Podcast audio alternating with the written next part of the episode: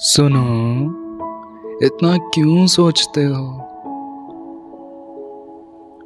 क्यों बिना बात रात और दिन खुद को परेशान करते हो? जो बीत गया, सो बीत गया, और जो होना है, वो होके रहेगा। तो क्यों दिन रात इस पास्ट और फ्यूचर को लेके इतना वर्ड होना? जो ज़िंदगी में लिखा है, वो तो होके रहेगा। ना तुम उसे बदल सकते हो, ना कोई और। बुरा वक्त आया है तो अच्छा भी ज़रूर आएगा। वक्त की यही खासियत होती है कि वो कभी एक सा नहीं रहता।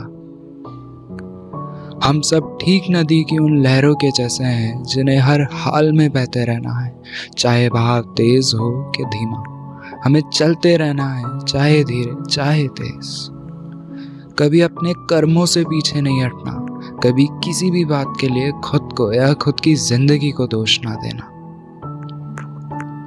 वक्त चाहे कितना ही बुरा क्यों ना हो, मगर एक दिन उस बुरे वक्त का भी बुरा वक्त ज़रूर आता है।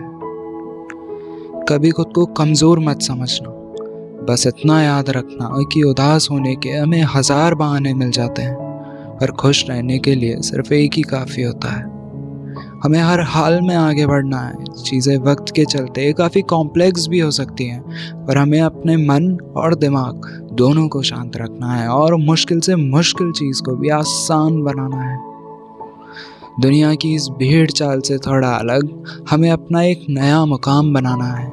जो भी करना है, वो पूरे मन से करना है, अपनी ज़िंदगी से प्यार करना है, खुद से प्यार करना है। अपने अंदर हो रहे सही और गलत के शोर को शांत करना है। हर सिचुएशन में दिल से खुश होना है, बस। अपने कर्मों पे भरोसा रखो, खुद पे भरोसा रखो। सब ठीक है और सब बहुत ठीक होगा।